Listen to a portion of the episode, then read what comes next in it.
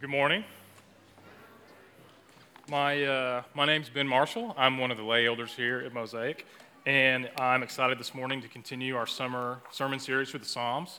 We're calling Anatomy of the Soul. This is where we uh, take a little bit of a uh, change from our typical agenda in the summer, and each of the elders preach through a psalm each week. So I'm excited to preach through Psalm 127 this morning. Um, if you wouldn't mind opening your Bibles, the words will be on the screen. I'd like to read it again so it's fresh in our minds, if that's okay. And then afterward, like before, I'll say, uh, This is the word of the Lord, and you're invited to say, Thanks be to God. Unless the Lord builds the house, those who build it labor in vain. Unless the Lord watches over the city, the watchman stays awake in vain. It is in vain that you rise up early and go late to rest, eating the bread of anxious toil, for he gives to his beloved sleep. Behold, children are a heritage from the Lord, the fruit of the womb a reward. Like arrows in the hand of a warrior, are the children of one's youth. Blessed is the man who fills his quiver with them. He shall not be put to shame when he speaks with his enemies in the gate. I'm going to pray for us again, if you don't mind. Father, thank you for the gift of gathering together as a family in Jesus to worship your holy name. Spirit, would you pour yourself out over us as we consider your word? Would you soften our hearts to what you'd have for us? And might we rejoice in your goodness and your rest in a fresh way. And we ask this in Jesus' name and by the power of the Holy Spirit. Amen.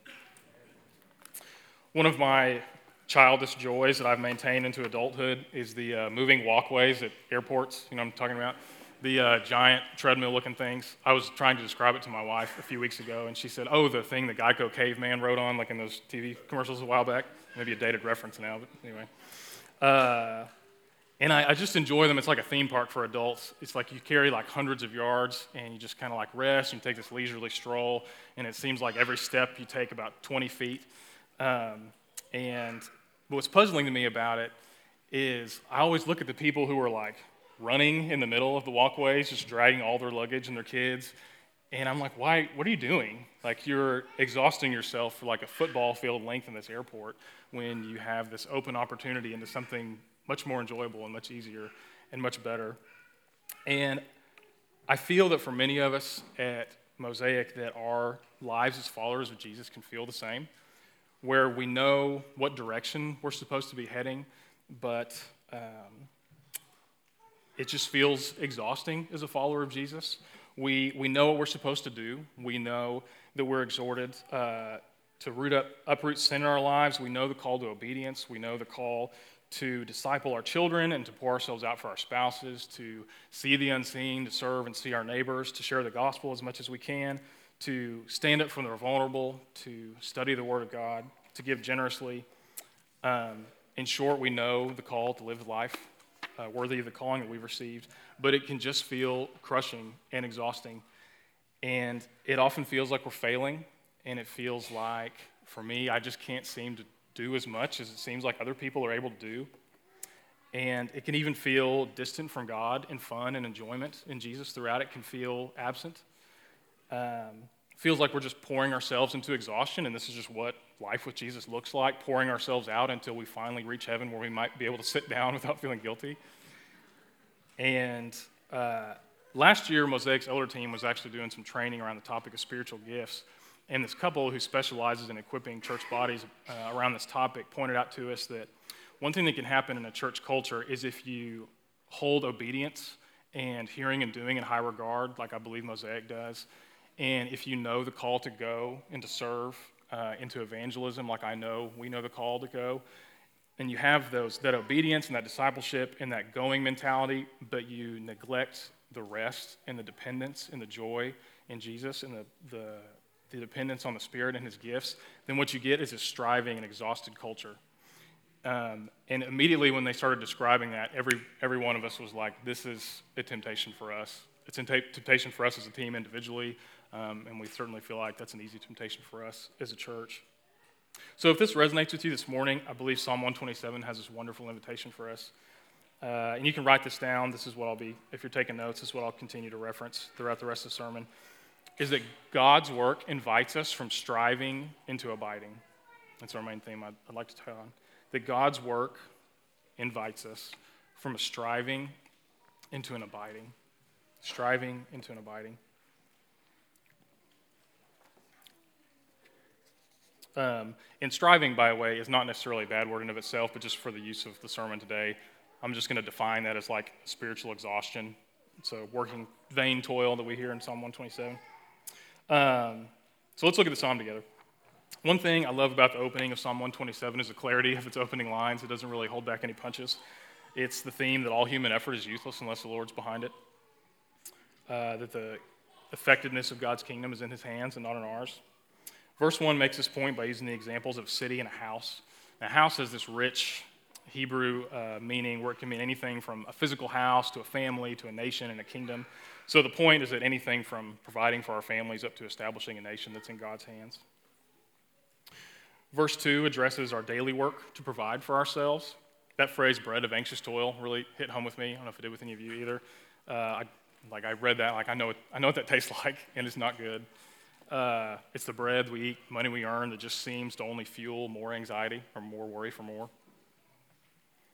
But at the end of verse 2 is the good news to our tired eyes and anxious souls where he gives to his beloved sleep. And I just hear the compassionate voice in the Father in the middle of the psalm there where it just says, like, son or daughter, don't you know?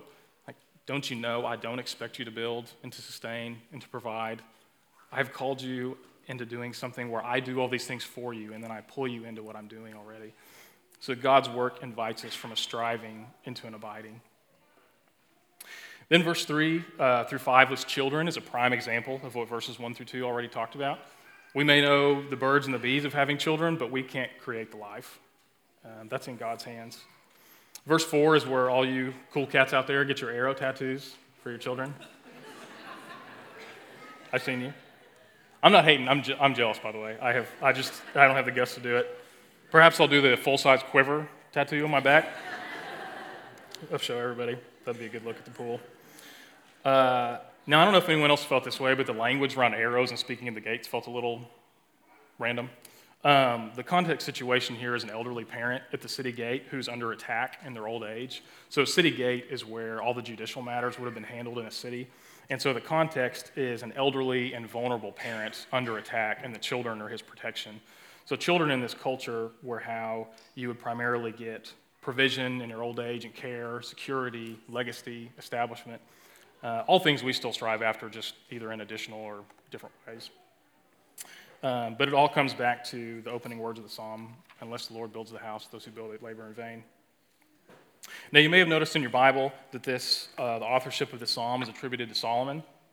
Um, and there's an episode in 2 Samuel 7 that Solomon would have had in mind behind writing this psalm. And so I want to turn there and look at this because this episode brings a lot of fullness to the invitation to rest. So turn your Bibles to 2 Samuel 7, flip your phones. I believe we'll have the words up on the screen. Solomon, of course, was the son of the great Israelite King David, the Goliath slayer, the writer of Psalms, the young boy pulled from the, pulled from the pasture to lead Israel. And at the height of David's power, he had built this beautiful palace for himself, and he had this commendable idea to build a beautiful temple for the Lord. Um, some of you guys may be familiar with this passage. It's usually called the Lord's covenant with David or the Davidic covenant. And when God, David brought this desire to God to build this house for him, God said no, which is surprising. But it's not because David had bad motives behind this, it's because God's response was, I don't want you to do this because I don't need you to do anything for me. I'm going to do something for you. Um, and where David had in mind, I'm going to build a house for you, like a physical building, God had in mind, I'm going to build a house like a dynasty for you. So let's, uh, let's look at 2 Samuel 7. We'll do verses 8 through 16. Words are up on the screen. Let me flip over there. Verse 8 Now therefore, thus you shall say to my servant David, Thus says the Lord of hosts I took you from the pasture, from following the sheep, that you should be prince over my people Israel. And I have been with you wherever you went, and have cut off all your enemies from before you. And I will make for you a great name, like the name of the great ones of the earth. And I will appoint a place for my people Israel, and will plant them, so that they may dwell in their own place and be disturbed no more. And violent men shall afflict them no more as formerly, from the time that I appointed judges over my people Israel. And I will give you rest from all your enemies. Moreover, the Lord declares that the Lord will make you a house. When your days are fulfilled and you lie down with your fathers, I will raise up your offspring after you, who shall come from your body, and I will establish his kingdom. He shall build a house for my name, and I will establish the throne of his kingdom forever. I will be to him a father, and he shall be to me a son. When he commits iniquity, I will discipline him with the rod of men, with the stripes of the sons of men. But my steadfast love will not depart from him, as I took it from Saul, whom I put away before you. And your house and your kingdom shall be made sure forever before me. Your throne shall be established forever. So, this deserves a whole sermon series in and of itself, but uh, this is rich. David again, or God again, catches David completely off guard with what he's thinking. David has again this commendable idea, and God responds by saying, No, you don't need to worry about establishing my kingdom for me. I'm going to establish you and your kingdom and my people forever. God uh, promises to provide a permanent home and safety for his people. He promises that David's son will, in fact, be the one to build the temple and build the house for the Lord. We see that God promises David a descendant that will sit on his throne eternally, a king that would be like a son to God the Father. And now, David would not have grabbed all this in fullness, but we have the benefit from where we're at of seeing Jesus all over this passage. Uh, Solomon was the short-term fulfillment of this promise as he built David's the temple after David had died. But we see something more beyond these promises than just Solomon building a temple building. We know the eternal king to come, the king that would be like a son to the Father, the king who would usher in our final rest and safety, uh, in our home for God. The king to do that is none other than the Son of God himself, the second person of the Trinity, King Jesus. Jesus, who by bearing the stripes of the sons of men on our behalf is the promised son of David, who brings the kingdom of God in fullness. And so, outside of being this beautiful episode in and of itself, why is this important for Psalm 127? And you can see that everything we might toil over in Psalm 127 is picked up in this passage. The language is so identical. Um, and everything that we might burn ourselves out on is provided for, not just now, but eternally through God's promise to David. You see a home with God Himself, an eternal city, a kingdom, safety, peace, provision, family, heritage, stability. It's all covered in Jesus. And I think it's critical for us to see if we're so overwhelmed in trying to work for God. And we have so much good intention, I think, but um, exhaustion in doing things for God is just not what He's asking. We feel pressure to be more intentional about this or more intentional about that to find more time for this, to start this ministry, to engage this person, to read that, to be involved with this. Um, and yes, those are good things we ought to be doing, but we often put this burden of God's kingdom advancement and perfection on our shoulders where it just doesn't belong. We forget the truth of verse 2 that God gives to his beloved sleep.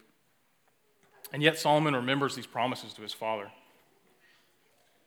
that were in uh, Psalm 127, and he remembers that if God is bringing his kingdom to us, we should be able to relax this tension in our necks and drop our arms and open our hands and just say, God, if you are establishing your kingdom in the most beautiful, kind, and poetic and surprising ways, and if this is the kind of work that you're up to, I want nothing to do with what I'm trying to do on my own. I want nothing to do with that. I want to abide and rest in whatever you're doing because God's work invites us from a striving into an abiding. Now, uh, abiding. Psalm 127 is telling us that God has sleep for us, and I keep saying abiding, so where, where am I getting that from? Um, in John 15, Jesus has a nearly identical invitation to his disciples, as we see in 127. So, John 15, you can either flip there quickly or the words will be up on the screen. John 15, 4 through 5 is Jesus' invitation that mirrors Psalm 127. John 15, 4. Abide in me, and I in you. As the branch cannot bear fruit by itself unless it abides in the vine, neither can you unless you abide in me. I am the vine, and you are the branches. Whoever abides in me, and I in him, he it is that bears much fruit. For apart from me, you can do nothing. That last phrase, apart from me, you can do nothing, stings to me. Um, it, I have the same reaction when I read, unless the Lord builds the house, those who build it labor in vain. It's like, I've been really busy, and I'm not sure where God's been in it lately. And to be clear, neither Psalm 127 nor John 15 are inviting us into sloth or inviting us into laziness. It's an invitation into joining Jesus' uh, effective and victorious effort that he's already up to and coming into that, right? We abide in the person and work of Jesus. We live, we stay in what he's doing and who he is. The other primary translation for abide in other uh, biblical translations is remain. It's like remain in me and I in you. And that's really helpful for me because I have this picture in my mind of Jesus walking at this steady and unhurried and unanxious pace, and me just trying to run ahead of him all the time. And uh, an invitation is to slow down and to remain at his pace and to join him in what he's doing and at his unhurried and victorious pace. And God's work invites us from striving into an abiding. So, the question before us how do we get there? How do I set all this luggage down and get on the, uh, get on the giant moving walkway? Uh, I believe there's two ways that we could do this. Um, primary, neither one of them are new. I didn't come up with either one of them. Neither one of them will be foreign. And those two ways are prayer and Sabbath. I'm going to break both those down here a little bit more. Prayer and Sabbath.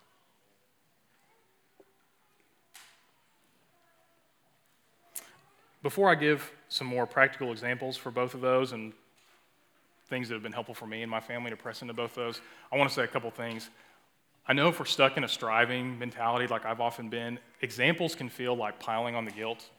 Like, when am I going to have time to do this stuff that I'm not doing? Or I'm not doing this stuff well, and it just feels like the shame that comes after you if you hear examples. So I, I just beg you, don't do that. Like, don't feel that way. Um, my, my prayer, and my Sabbath is not perfect.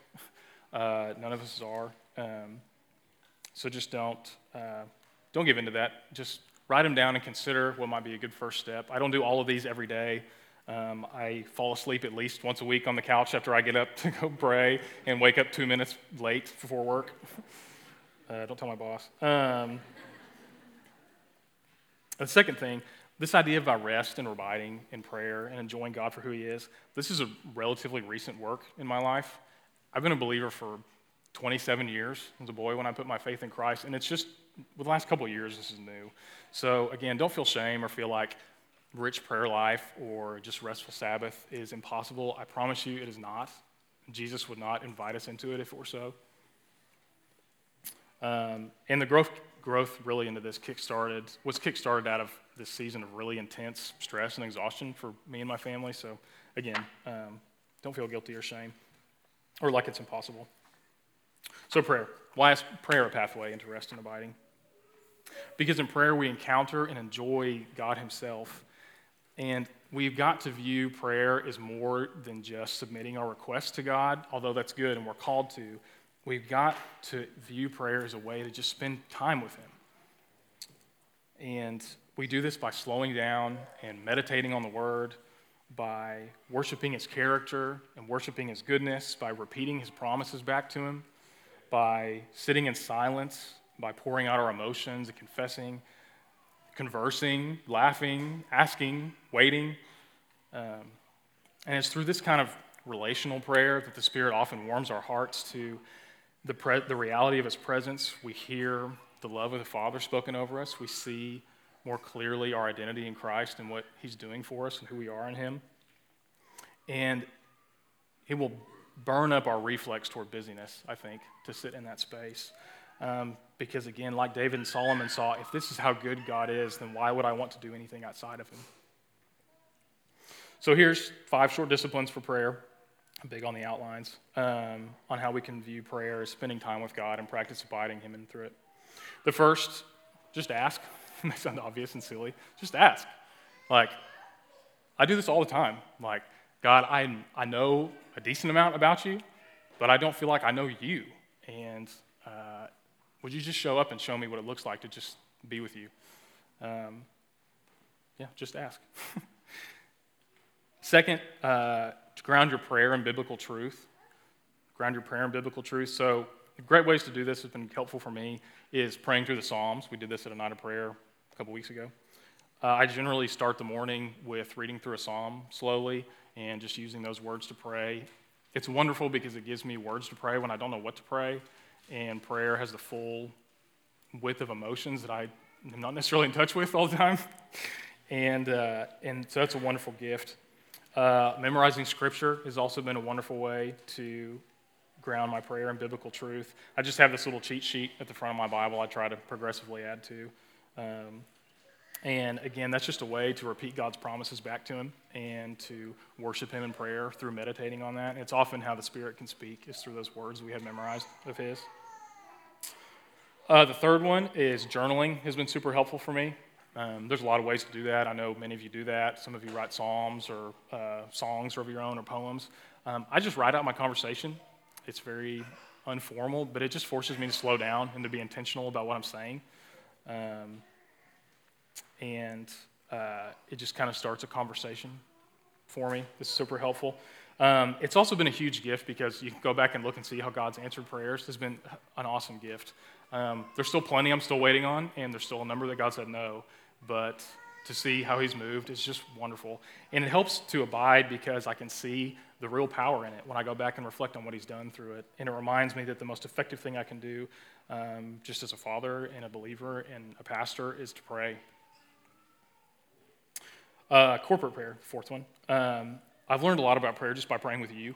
I've learned so much about um, dependence and honesty and passion and faith in prayer just by listening and praying with many of you. And I've told Katie multiple times that uh, when we come home from nights of prayer, like I just loved listening to this guy or girl pray. It just was such an encouragement to me.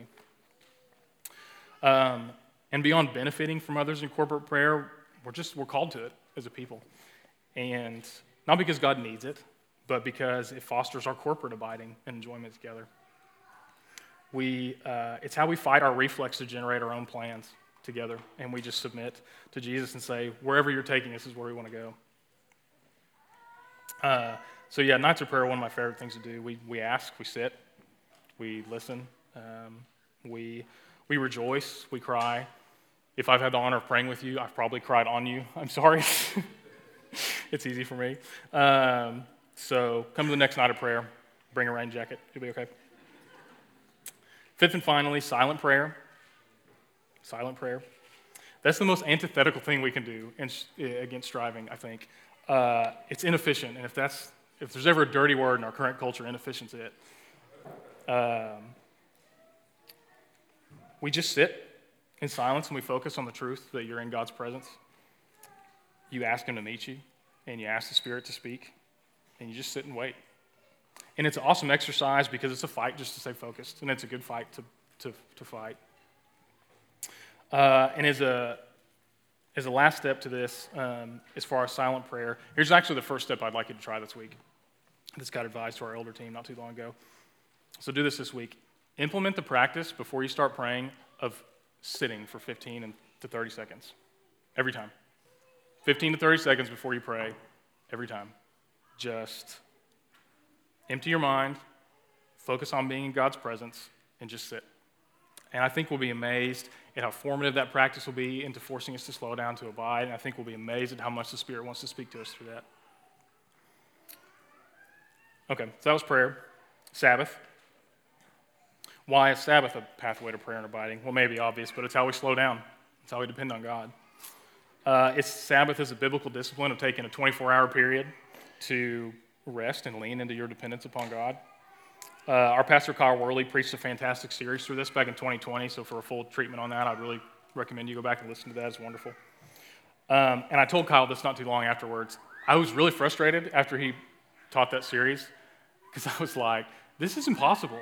There is no way at our phase of life and the church commitment levels and work commitment levels and family that this idea of wonderful, rich, weekly, meditative rest is doable. Like, that is not feasible.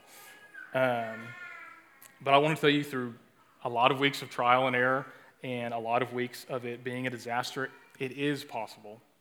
Sabbath is possible. Um, and we just won't learn abiding in the work of Jesus if we never stop working. So here's two specific things, just two on this one that's been really helpful for, Katie and I and our family. The first is aim Sabbath to make something you're excited about. It may sound kind of silly. Um, I think you do this by spending some time and just thinking, what draws me closer to God? What gifts do I enjoy? What things do we like doing as a family? What things do I like doing with our community and our church that we would look forward to? It's a really formative thing to bring your, if you have a family, to bring your wife and your kids into that kind of a conversation. Like, how can we make Sabbath something we're excited about? the kids are really fun to do this. You know, say donuts or board games or whatever, whatever we want to do together. Um, that's been really fun. Just aim to make something that, uh, that you're excited about. And communicate something good to your kids too, that God's goodness is worth celebrating and it's something that your parents find joy in, not that's an obligation. Uh, for our house, I wake up early and get donuts.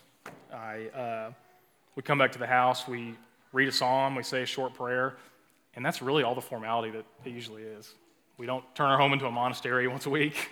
We don't expect like this full worship service for a six and a two year old. It's, it's repeatable, it's age appropriate. Um, we try to mix in making cookies, uh, sharing a meal with friends, or watching a movie, but we just always ask, is this going to be restful for us when we have opportunities? Um, try to find things that we enjoy together that leave some margin. The second practice for Sabbath um, that's been very effective for us, and this should also be no surprise, is putting reins on our phones. You just have to. I need the reins, you need the reins.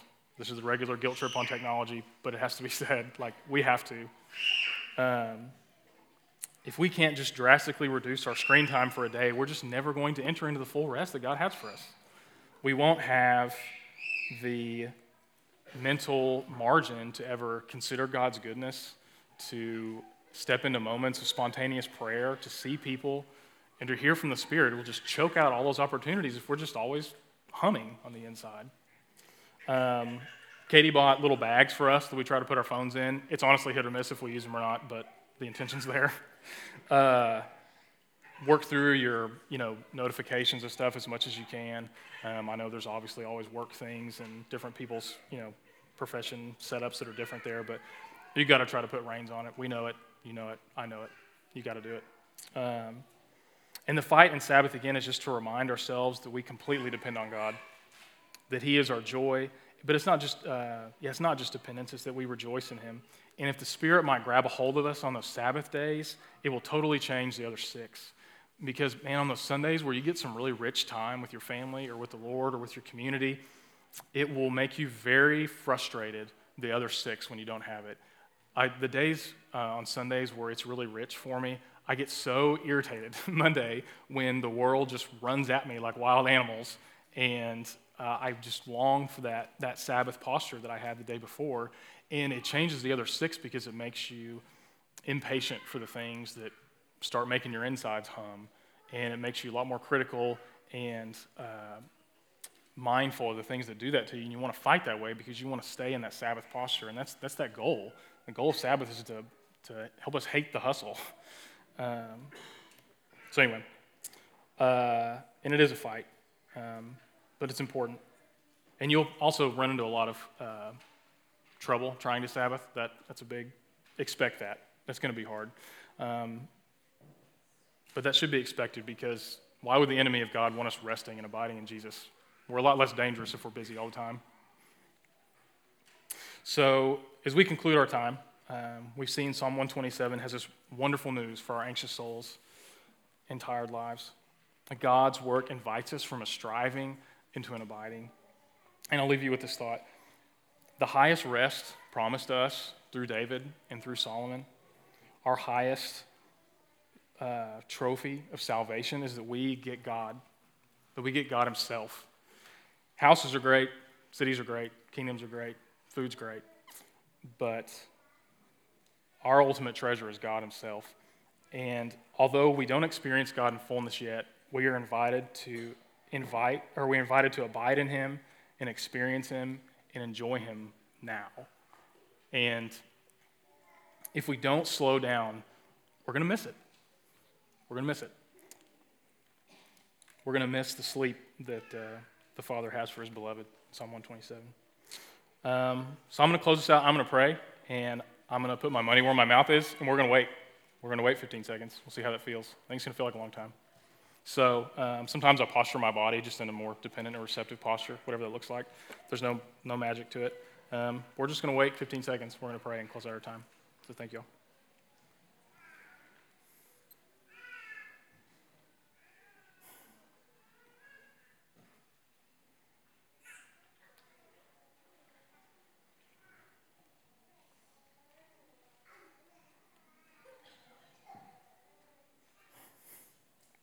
Father, what good news that you call us into.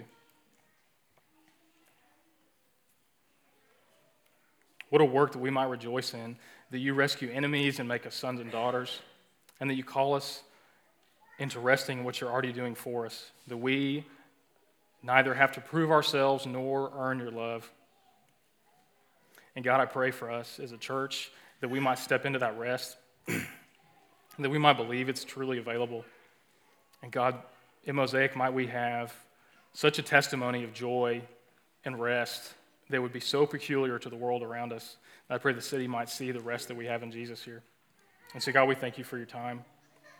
Thank you for this time together. We thank you again for your love and your work. We thank you for the rest that you provide. I pray that, Spirit, you would empower us to see it and to step into it today. And we ask this in the name of Jesus and by the power of the Holy Spirit. Amen.